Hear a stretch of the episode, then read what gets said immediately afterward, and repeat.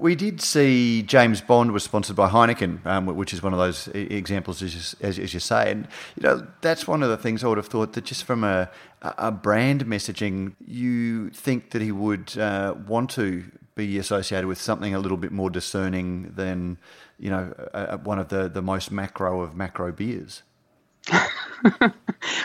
you, yeah, you would think, and I would think, but there's probably still a lot of people out there that do think Heineken is that sophisticated, um, prestigious international mm. beer.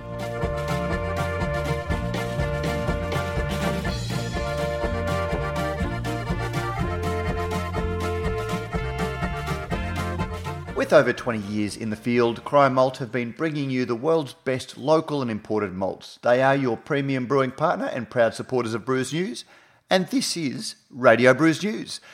You might recognise out of the gate that you've got a different voice introducing it because my good friend and colleague Pete Mitchell is off on Australian International Beer Award judging duties and couldn't uh, be here. But I do have a very special co host with me this week, somebody who is no stranger to regular listeners and somebody who I think that our regular listeners would probably wish they heard more from anyway.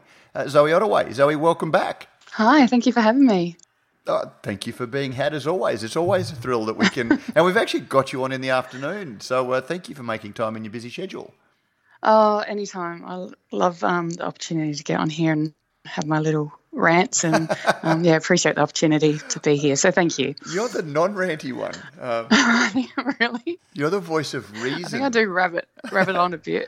oh, no, I, I, I, will put it this way: um, that comment has been made about a number of people who appear on this, me chief amongst them. I've never heard anybody say uh, anything about you ranting, rabbiting, or waffling. So uh, yeah, don't don't change what you've been doing. It's been working so far. All right, that's good to know. My my New Year's resolution this year was actually to finally learn how to leave shorter voicemail messages. So, so maybe I'm um, this is the first step into making that happen. well, so I don't, I, yeah, I've stopped leaving voicemail messages because I've learned that people don't listen to them, so it's a waste of time anyway.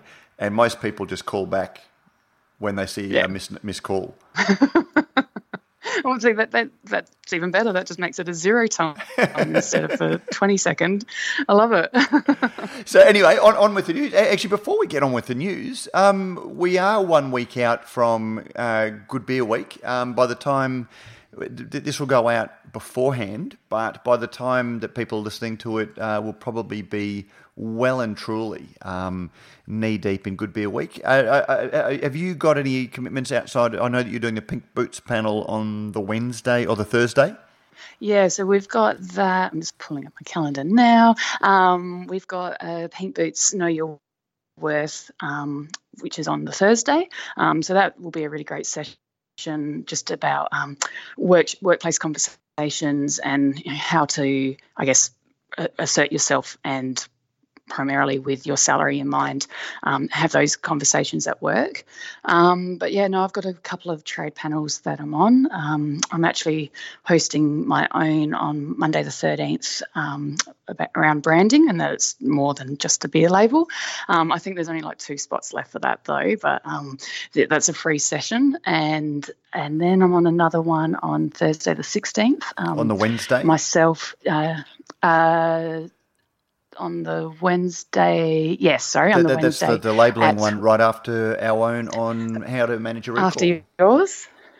Yeah, so that would be a good one um, where we just will discuss um, best practices and legalities in labelling, um, and that's got myself as a marketing representative. It's got um, Jamie Cook, um, obviously from Stone Wood, and IBA um, chairman as an industry representative. It's got Darmid from Endeavour Drinks, um, so that's Dan Murphy's and Co.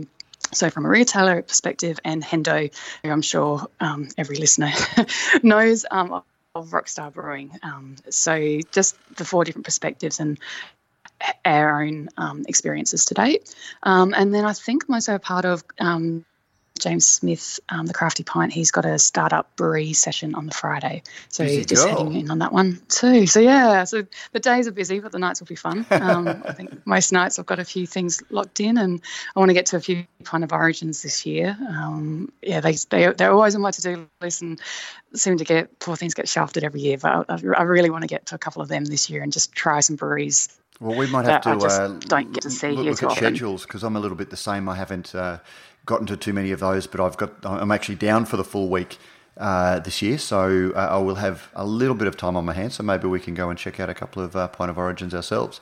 Perfect. I heard um, some really good things around the Asian one, um, which a lot of people were just really surprised with some of the beers that were coming out of that point of origin. So, yeah, and then the interstate ones, the overseas ones, uh, you could spend a week just doing that. So, mm. um, yeah, good beer week. Bring it on. I'm excited. Now, I'm very interested in the very first panel you you mentioned about knowing your worth because that is one of the industry discussions that is often had, and it's not confined to the brewing industry, but with so much focus on the gender pay gap one of the things that people sometimes point to is the difference between the way uh, men and women approach um, you know works where sometimes and, and I think uh, it, was, it, was, something that Teri Fahrendorf mentioned to us is that women sometimes tend to sit back and wait to be offered a, a pay increase. Um, is, that what, what, what's driving? Yeah, a bit of it is that. Um, it's just I guess talking about salaries is is uncomfortable for most people, um, and I think the vast majority of people would rather avoid it where possible.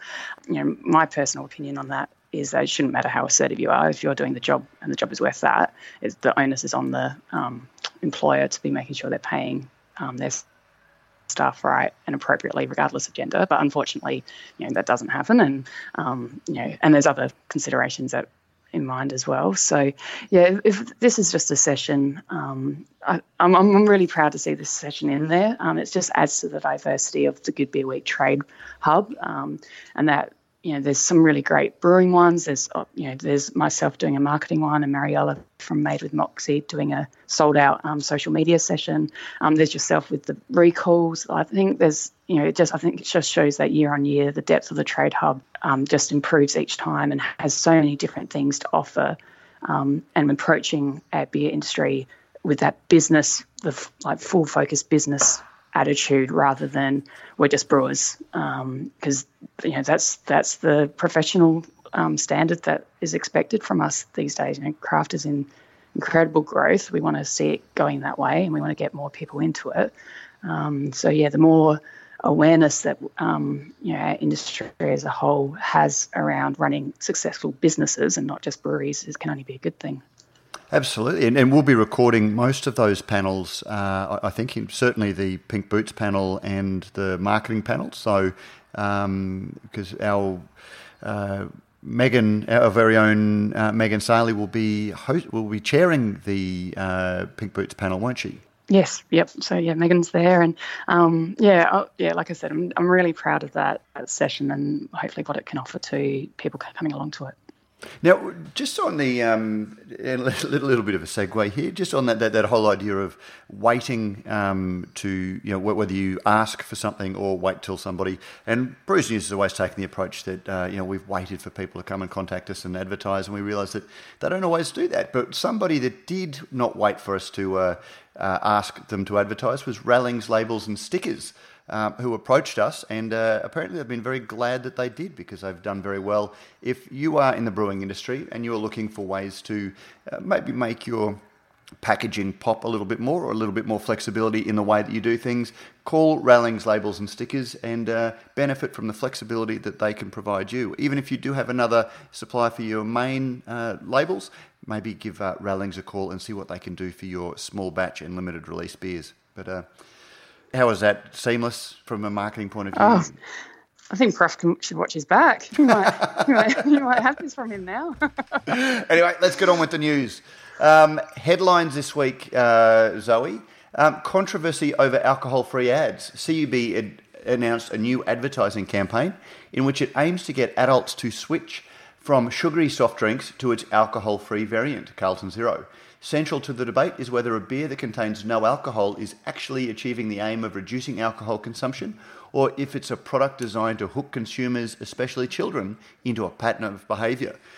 What, what did you make of all of this, Zoe? Yeah, this is one I've been pondering this since um, it first got released, and because my initial reaction was like, "What? Like, can't have like it's so closely branded to beer," and I don't, you know, you know, I do get quite passionate about ABAC and our responsibilities as an industry and making sure that we're leading the right way and um, showing like we can look after ourselves. We don't need to be regulated like cigarettes. Not that, you know, being clear from the start, you know, cigarettes are 100% bad for you. You know, alcohol isn't when it's drunk in moderation, and um, you know that's the message that we need to be really being quite proactive in protecting. So my first one was I think it was more because the label to me wasn't that distinctive from a beer at full strength label.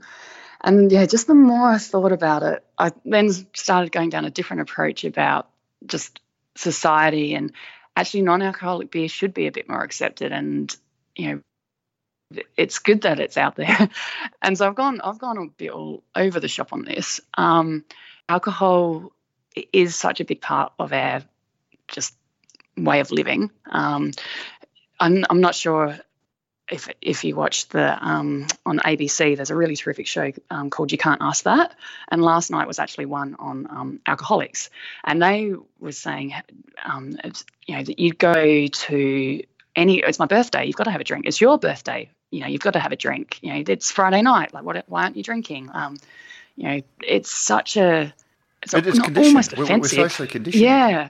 Like it's a really challenged thing. It, it is, but it's even more so than that. There, there is that aspect of drinking being woven into our lifestyle, but then there's also the you know the, the assumption that it will lead to ill effects, um, and you know anytime that it's just so casually referenced in conversation that if you go out with a group of friends, the the next time you see them or the next morning, the the text isn't great to see you. Didn't we have a good time? It's how'd you pull up? Um, and mm. the, the, mm. same sort of questions are asked of, you know, sporting captains the day after they win a grand final. You know, how's the head, mate? Um, sort of thing, as if the only way to drink involves excessive consumption. Yeah, yeah, and so it really, yeah, I, I have been bouncing back and forth, which probably isn't great for the podcast listeners to not have a real def- definite answer. No, it is because it's a conversation. Um, I really like I do want to give props to CUB for putting it out there.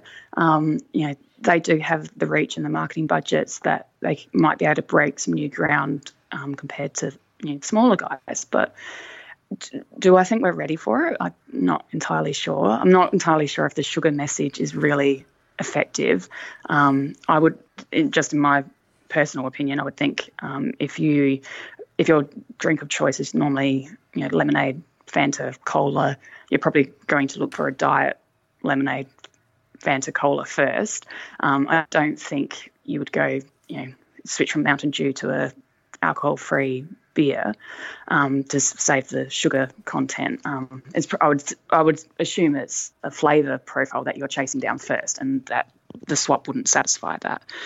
The call out that it has been deliberately done to attract children into the um, you know the beer mindset I think that's maybe a stretch too far. I don't think there's anything deliberate about that at all. And the marketing, you know, I don't think it wasn't targeted at children at all. And, and there is so much, just just the topics you're you're sort of hitting on. There are so many different elements to, to this story. And uh, on the, the the children one, the one that I come back to is that brewers have been battling for you know decades that consumers are shying away from bitter beverages. And in fact, uh, Great Northern, which is CUB's um, powerhouse, has come out and rebranded to really stress that it's a low bitterness um, alternative. And I, I, just can't see that this, from a flavour profile, can be can possibly be targeted at children.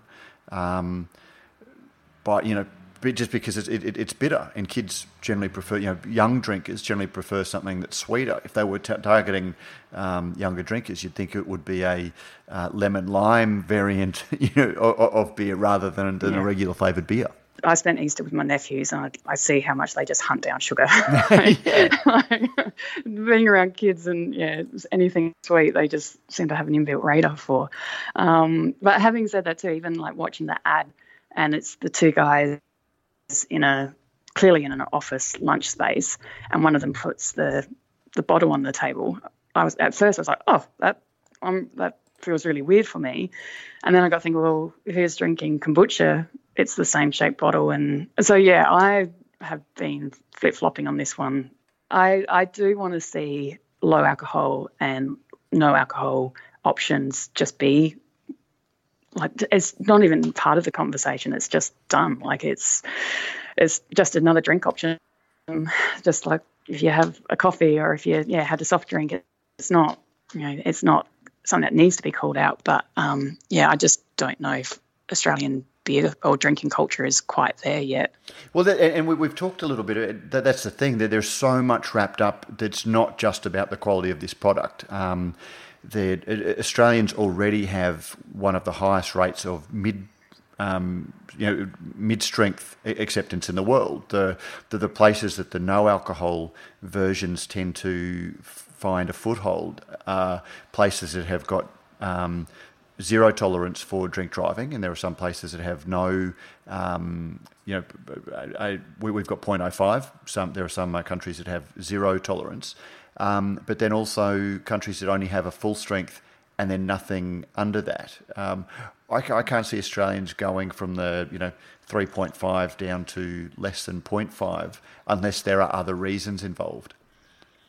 Yeah, yeah, and I think it, when it comes to a product that's marketed as beer, um, it will be the alcohol or the carbs over sugar, which this ad was also pushing as well. But, um, but to so, extend on what you've just said as well, like this this week there was the um, the media release around um, fifty percent of um, Australian adults that drink alcohol drink to get drunk. Um, so you know that's that's a really scary figure. Um, it's not, you know. Well, I think it's designed to be scary as well. I'm, I'm really cautious of anything that comes out of the Foundation of Alcohol Research and Education, not because I'm not really sympathetic to educating people about alcohol, but they just, to me, have become more and more militantly anti-alcohol um, and tend to cherry pick um, research or, you know, run highly selective um, w- without seeing the research tool that they use, I'd be very doubtful, you know, uh, about quoting that um, that that figure. Yeah. Because um, also, since they've been conducting that research, they claim that the number of adults who are going um, deliberate who, who on, on on at least one occasion a year, I think it is, deliberately drink to get drunk, has increased which seems to fly against all of the data that's coming out that Australians are drinking less, more Australians are not drinking at all. So, I, yeah, I, I just don't know where to put that that research. Yeah, no, no, no, that's fair enough. Um, and yeah, I really don't think that's the right answer either. Is that no alcohol is the best option? I think you know we we need to be treating or teaching better drinking habits, and you know that's one of the things why I love working um, in craft beer is that it's not first and foremost a, a, a liquid to be drunk to get to drink to get drunk. It's um, it is celebrating flavors and the brewing side of it and recipe creation and, and ingredients and there's stories behind each beer, let alone the breweries themselves. Um, so yeah, I think there's there's so many messages in this one. Uh, um, just before we move on um, to, to another one, I just want to go back to the point you made about sugar, um, because they, they've obviously very much targeted the idea that it's less sugar than soft drinks. But one of the things I've been a little bit critical of, um, and I was very critical of Heineken Zero, um, and then also this one in, in this article. On one hand, they're saying it's got no sugar in. But when you read the labels, it, it, it, it actually has significantly, I think it's got two and a half times the carbs of a regular um, contemporary you know, mainstream beer, like uh, VB, for example. Um, and whilst they're malt based, they are still carbohydrates. Um, and so, really, it, it, it's significantly more carbs than regular beer, but um, you know I think only a third less than than Coca Cola. So they are sort of playing games a little bit when they say that you know it's you know less than you know th- you know three percent of the sugar of, of, Coke because it's there are there are sugars and there are sugars. Yeah, yeah, and again, it's fine. It's treading that really fine line about putting a healthy aspect to an alcohol option.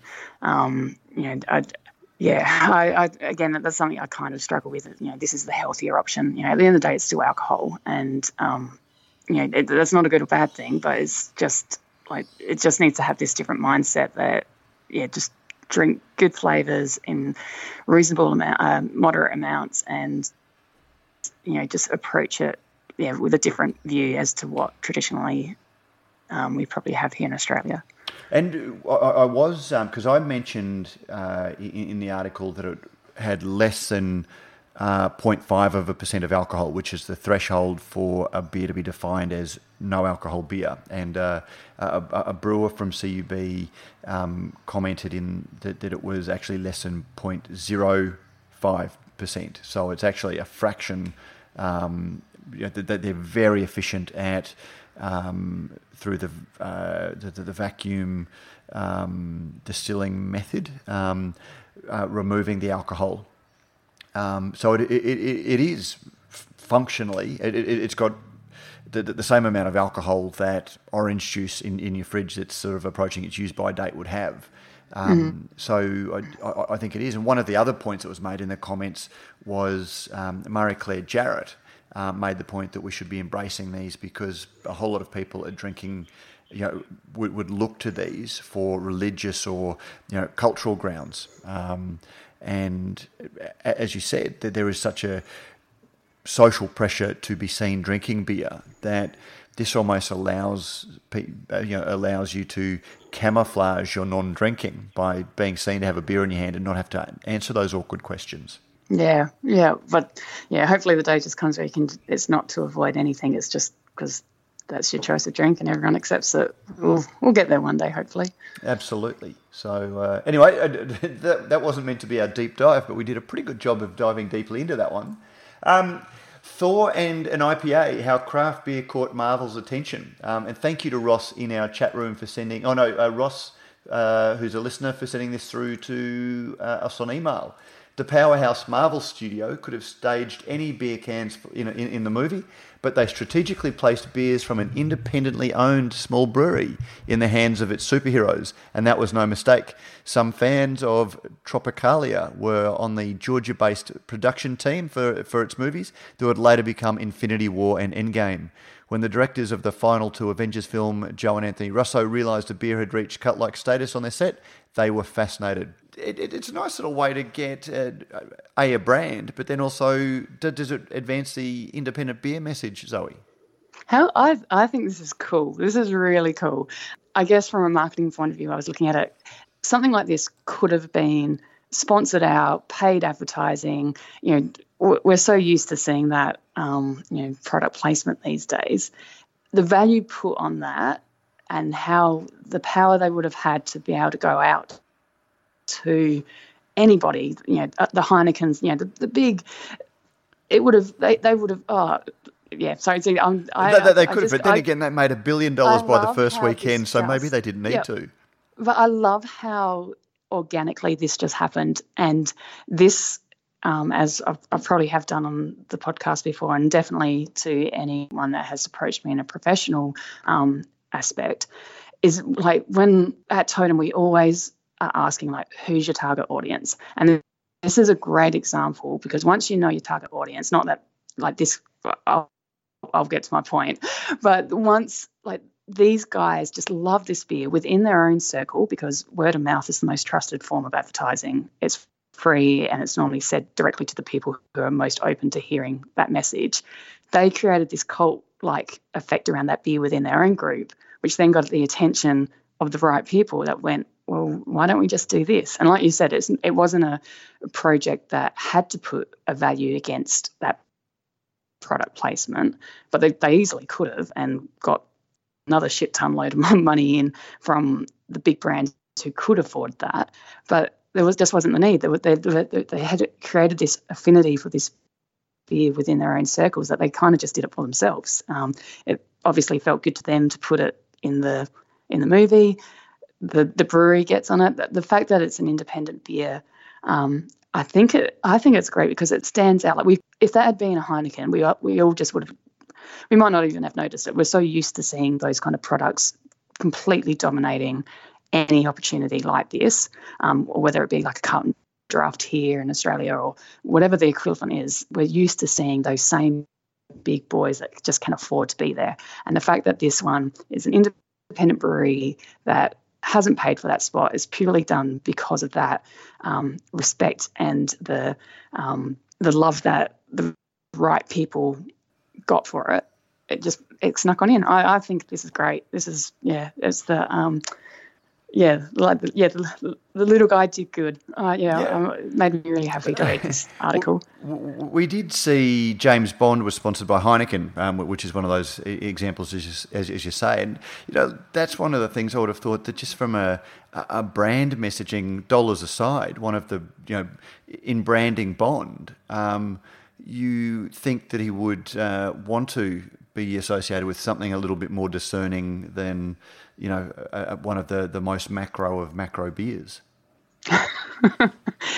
you, yeah, you would think, and I would think, but there's probably still a lot of people out there that do think Heineken is that sophisticated, um, prestigious international mm. beer. Yeah, and then it, you know, then it, well, we've, enough, we've all been there where you know the um, the Stella was the fancy beer because they had all the theatre when they poured it and you know scraped the foam off the top, and we've all had that moment. Uh, for, for, funnily enough, I believe that in the original Ian Fleming books, the, or the the original intention was that uh, Bond would be drinking a Negroni, but the publishers decided that not enough uh, uh not enough people knew what a Negroni was, so they gave him the martini to drink uh, originally. So they essentially dumbed him down, but in doing so, they made uh, the, the martini the hallmark of sophistication. That's a cool fact. I did not know that. So I, could be wrong. Listeners, uh, correct me if I am wrong. But uh, yeah, no, very very cool. I wonder if we'll see more craft beer. Um, actually, i have been watching a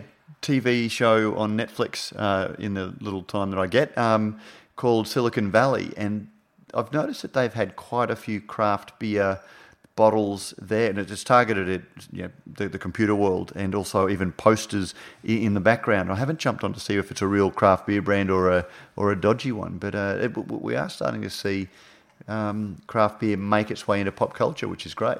Oh, it's terrific, and I think that's also just another reflection where you know we're still in the habit of calling it craft beer, and you know the segment is still so small compared to um, a, a, percentage of overall beer, but it is just becoming beer. It's just becoming an option that will hopefully just become more and more accessible to everyday consumers. Um, and that can only be a good thing. And I do use it as a bit of a, in the same way that you've got contemporary, uh, you know, what was once mainstream is now classic, um, and then premium. Mm. Um, craft beer is just another marketing segment, really, isn't it? Yeah, five, ten years ago, craft beer was definitely a description we had to have. Um, where now I think we're just seeing more and more, and each year you can just measure like the, the places you go to and the drinks that um, you know the, the beers that are available um, both on tap and in bottle. You just start seeing that extra tap get taken, or um, you know the the diversity in the um, the pack in the fridge. Um, you know, it stopped just being pale ale and IPAs, and there's starting to be some sours, or um, yeah, it's it's it's a great thing. And, and speaking of the sorts of uh, sours and the styles you can get, the Brewers Association releases its 2019 beer style guidelines. Uh, the 2019 version includes over a thousand edits, and uh, we see some new style additions, including uh, juicy or hazy strong pale ale. Um, they haven't called it an IPA, which is interesting. Uh, contemporary Belgian style Gueuze Lambic. Um, We've got rot beers, we've got American style India Pale Ales, um, and a, a, number of others. Any anything out of that for, for, from your point of view, Zoe?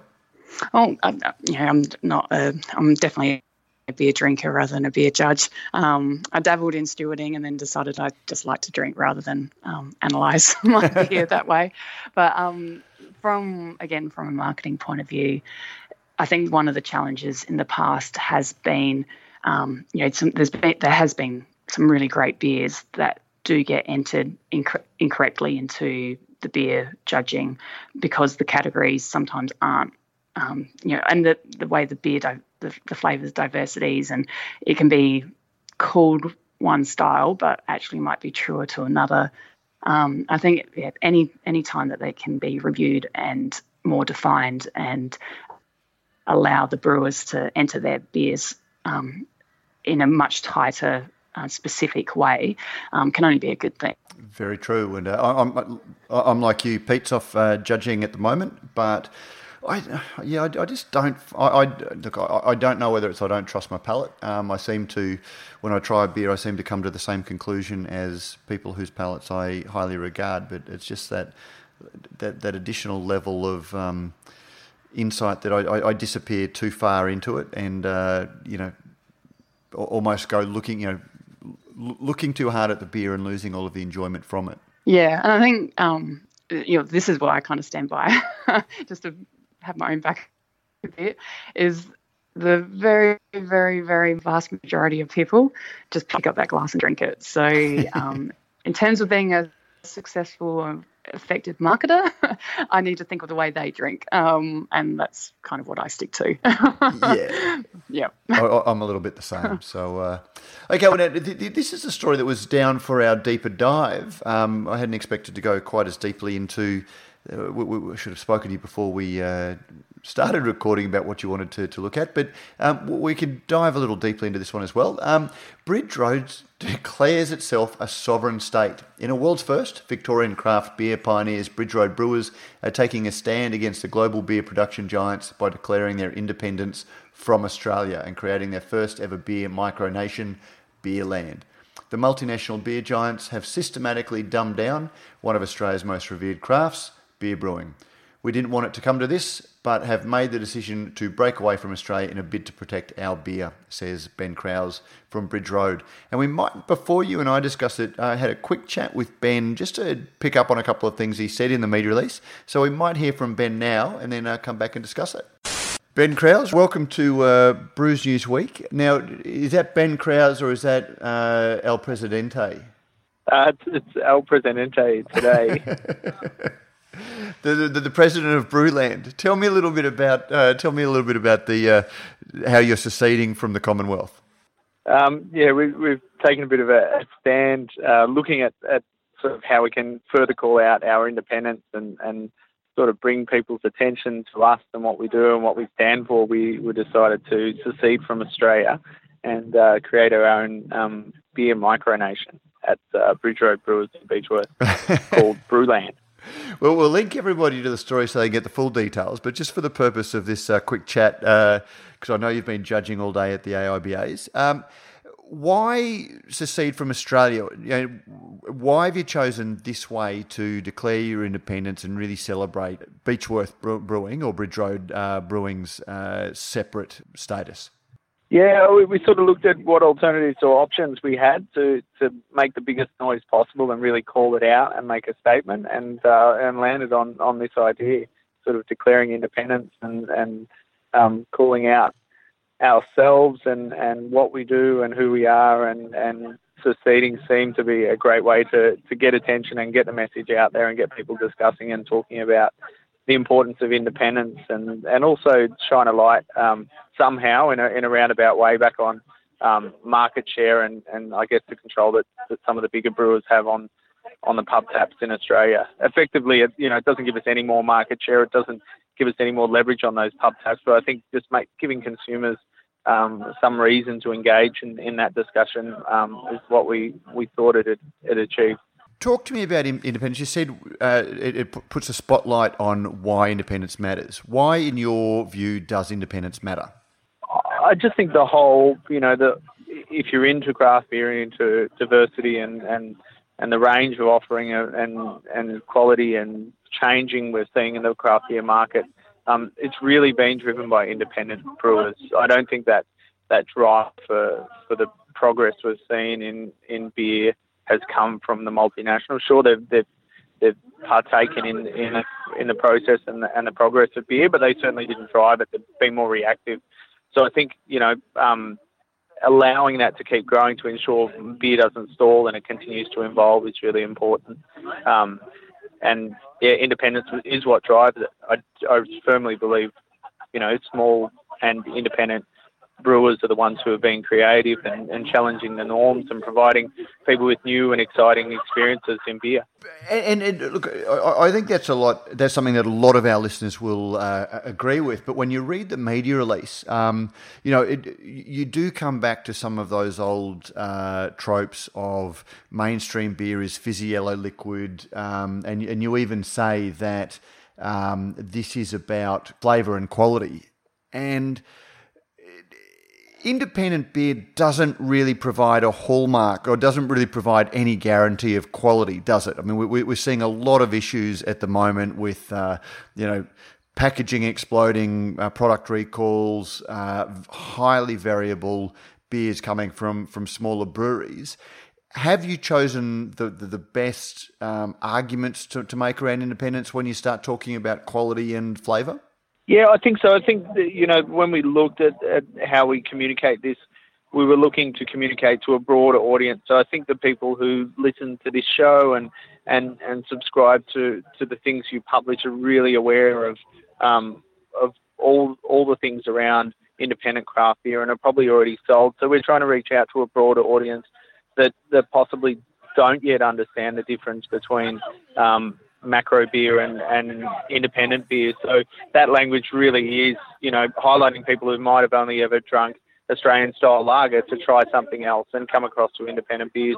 And I think from, from our perspective, uh, Bridge Road Brewers, you know, our focus has always been on flavour and quality, um, despite, you know, the odd out of 500 Australian brewers, the odd um, mishap or, or poor quality beer here and there. I don't think um, that would align with what we're talking about, what we do. And I think that, you know, seeing some misses is, is just part of, you know, seeing experimentation and progression and development. You have to have some mistakes. Otherwise, you just sit with the same old, same old. I mean, there's, there's probably a, a a book full of old age uh, words of wisdom talking about you know failure is is the first step towards um, doing something new or being successful. So yeah, I, think that sort of language and the way we've gone is really pitched at um, bringing new people across and making people aware of what we do and who we are, um, rather than aimed at the market who are listening to this show and, and really already already understand what we're all about. Okay, is this just a one-day um, gimmick to get a little bit of uh, you know media headlines? And and create a little bit of a discussion, or are you really going to sort of advance this and we're, we're going to see Bridge Road uh, passports or Beerland passports issued, and uh, you're going to start having arguments with the ATO about paying Australian tax, like um, the, the, the Western Australian uh, seceding uh, landowner? Yeah, no, we're definitely paying taxes. We're, we're very wary of falling uh, foul of the law, so we'll be paying for all our excise tax and and uh, every other form of tax available. So you're probably um, paying we're aware that we need CUB, to, I have to, to say. Yeah, we we we definitely are. um, uh, although I see arguments that um, people argue that they paid their excise tax, but, um, that that goes without saying.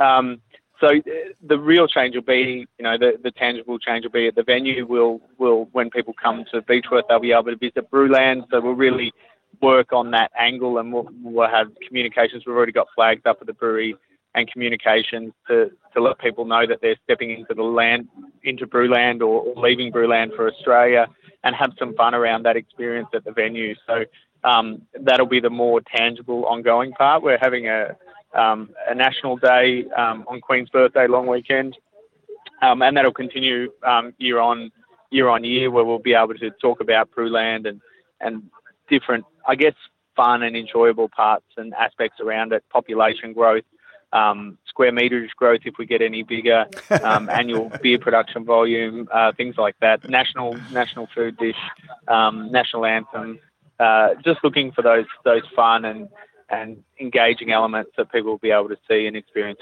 at Brewland or at the brewery in Beechworth. Uh, now the Queen's birthday. So you, you, you're still part of the Commonwealth, but just not part of Australia. You, if you're celebrating the Queen's birthday, you're not setting up your own rival uh, oh, head of state. We, we just happen to share the share the birthday, so that's actually our um, Bridge Road Brewers' birthday. So it made sense to, to celebrate our national day on the same day. We turned 14 um, this. It's a Friday. I think it's a Friday, the 9th of July. This is uh, Queen's birthday, and we thought that'd be a great day to really um, celebrate, you know, the establishment of our micronation, and and then we can continue on that thread going forward. It's an easy date to remember. I, I forget everyone else's birthday, but that one um, that one will stick in my mind. Terrific, Ben. Well, mate, thank you very much for uh, explaining a little bit about uh, why Bridge Road has seceded from the uh, from from the Commonwealth of Australia. Cheers, Matt. Thank you. What did you think of all of that, uh, Zoe? I love this. I, I think it's brilliant. I think um, yeah, yeah, hats off to Ben and his team. Um, I think they've done a really great job of communicating their message. That's it's assertive without being aggressive. It's putting something that that they've clearly stood by since day one. Um, you know, this isn't something that anyone could accuse the um, Road team of jumping on board. You know, he's been one of their industry's biggest advocates for um, independent brewing, and they've done it in a way that is welcoming to those fringe drinkers that we want to be bringing into the craft segment. Like craft beer will grow. We don't want it to grow because people already drinking craft drink more. We want to get more people into this. And I think this is a great um, campaign that communicates what's important to them in a way that might sh- share that for the first time with new consumers. Um, they've done it in a really fun way. There's a bit of humor in it. Um, and one of the things I took away from it is that it's actually quite similar to the ads that those beer drinkers would expect to see from the multinationals. So you're kind of talking their language already. It's got that same kind of element to, um, you know, that cheekiness, but there's still a message in it. Um, you, you, know, you again with the consumer in mind. I think it's been really cleverly done that it will break through. It's not another it's not another beer ad and it's not another independent message. Um, you know, I don't think just saying independence is important to me, so therefore it has to be important to you if you like beer. Um, you know, I don't mean to be controversial here, but you know, the sales and volume show that the vast majority of beer consumers independence doesn't matter to them. Um, you know, there's what 93, 94% of people that don't drink craft, and then so who owns their beer is straight away does you can tell shows isn't is, isn't important. And then even within craft the vast amount of the volume comes from yak little creatures and squires. So you, there's no point in preaching to the people that are already converted. We need to talk to those people that are in that next bracket on are starting to discover the flavors within beer and something like independence will start being a bit more important to them, but also what independence means.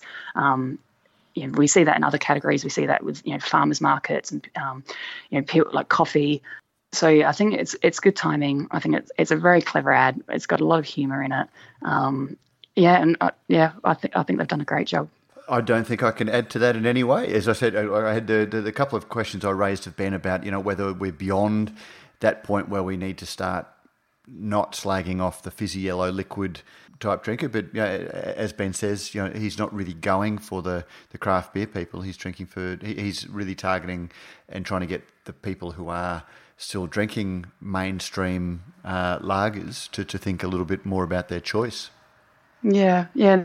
No, I, th- I think they've done a great job. Um, and yeah, it's exactly that. Like they're the people we all want to see um, coming into the category because the more people that are drinking, you know, what's defined as craft beer, and particularly in this one, you know, the independent craft beers, it just it will result in more taps, more options, more venues stocking these beers. Um, you know, that's the power of the people. So, um, yeah, El Presidente all the way. Um, he's got my vote.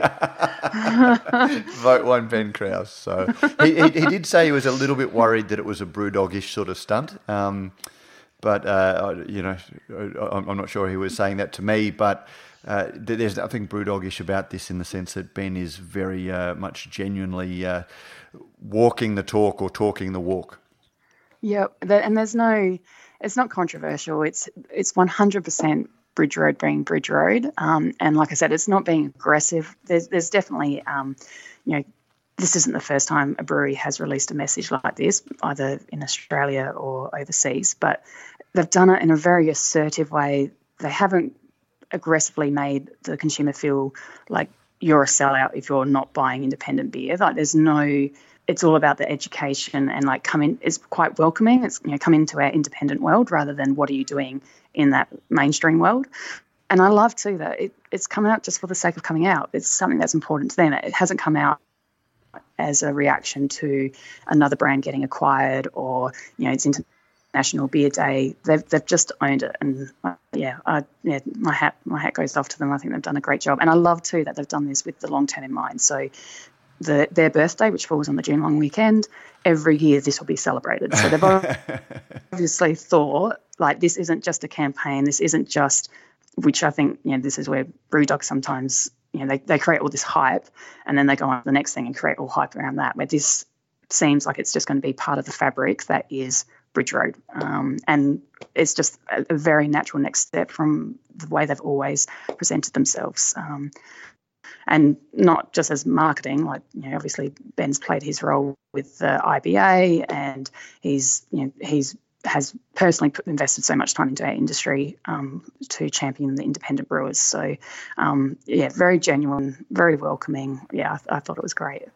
There, there you go. I think, uh, yeah, we'll wait and see the sort of reaction. Um, and uh, just as we've been doing, uh, just as you were talking, I actually got a text from uh, a, a, friend who works in one of the big houses. Um, drawing attention to this and uh, ask, you know, with, with, the question, I'm not that scary, am I? Um, so it, it, it, certainly is being seen, um, you know, across the industry. So now we'll move on to letter of the week. Keep things moving.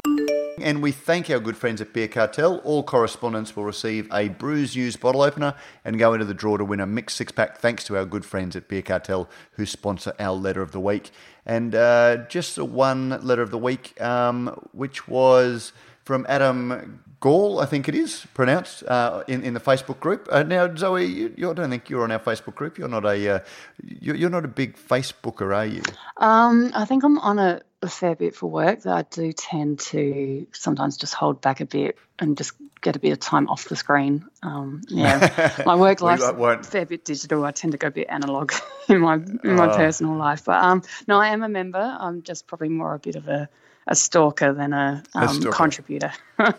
we won't hold that against you, and I should do more of that myself. But uh, so we went and created a Facebook group to keep us uh, more digitally engaged. But Adam uh, Gall on the Facebook group.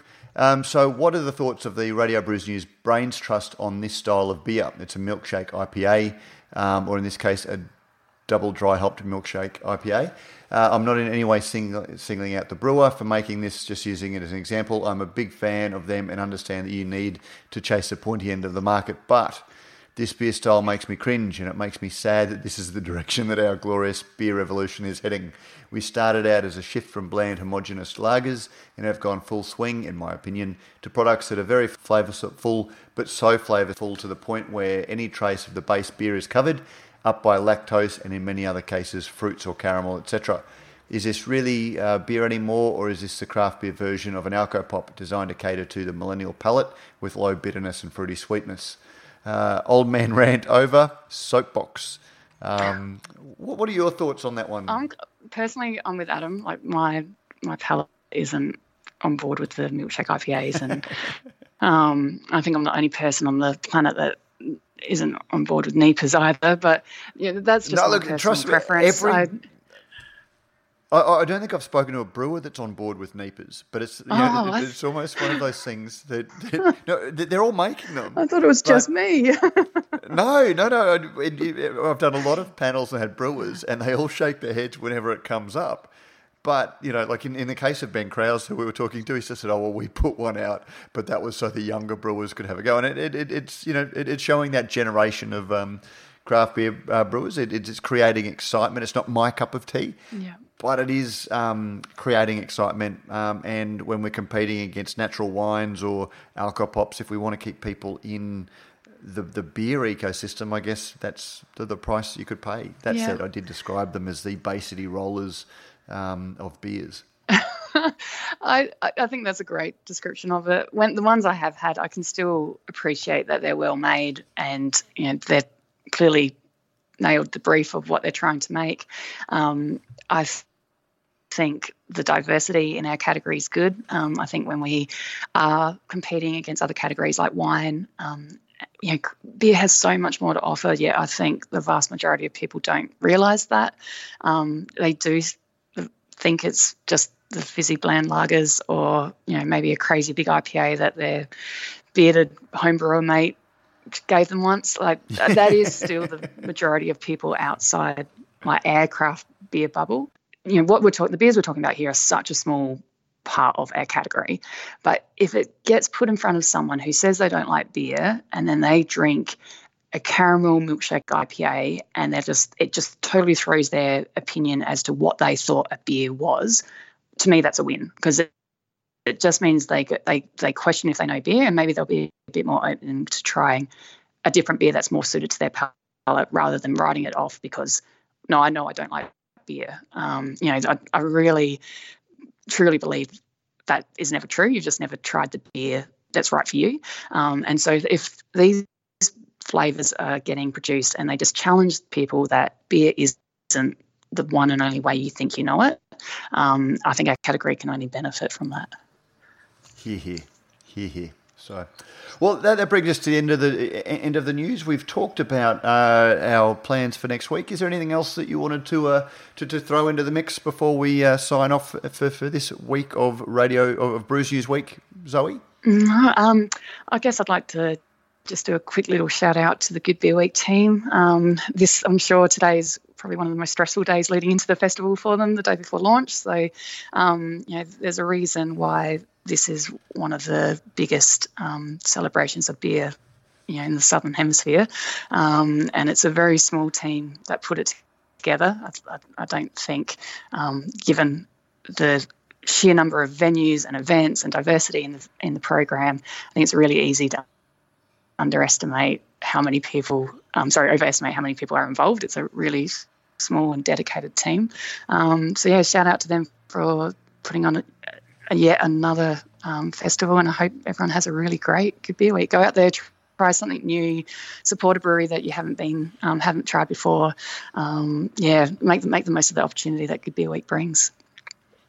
And next week we will be. Uh, well, I've already locked you in to join uh, Prof and I, so we're going to get the band back together. We might even be able to get Megan in, um, so reprise our uh, awesome foursome. Oh, cool! It's, it's lovely when we get to do it in person. Um, yeah, it's different. So yeah, that'll be good. I'm looking forward to it. Wonderful. Well, thank you very much for jumping into my seat as I jump into Pete's seat this week. And uh, yeah, looking forward to having a beer with you next week. Uh, and hopefully with a lot of our uh, regular listeners, if, if you are down in Melbourne uh, or live in Melbourne, we look forward to uh, seeing you as all as part of Good Beer Week or at the Brews News studio at Gabs next Friday. But thank you very much for listening and uh, look forward to chatting again with you next week. And we're out. Don't forget, if you like what we do at Radio Brews News, you can help us out in a number of ways. You can sponsor the show either by a small monthly contribution or through a one off donation. You can find details in the show notes. You can review our podcast on iTunes or your favourite podcasting service. Let us know what you think and help others discover the show. Finally, you can tell us directly what you think by sending an email to producer at brewsnews.com.au. All letters received will receive a Brews News bottle opener and thanks to our good friends at Beer Cartel, the letter of the week will receive a mixed six pack of Australian craft beer.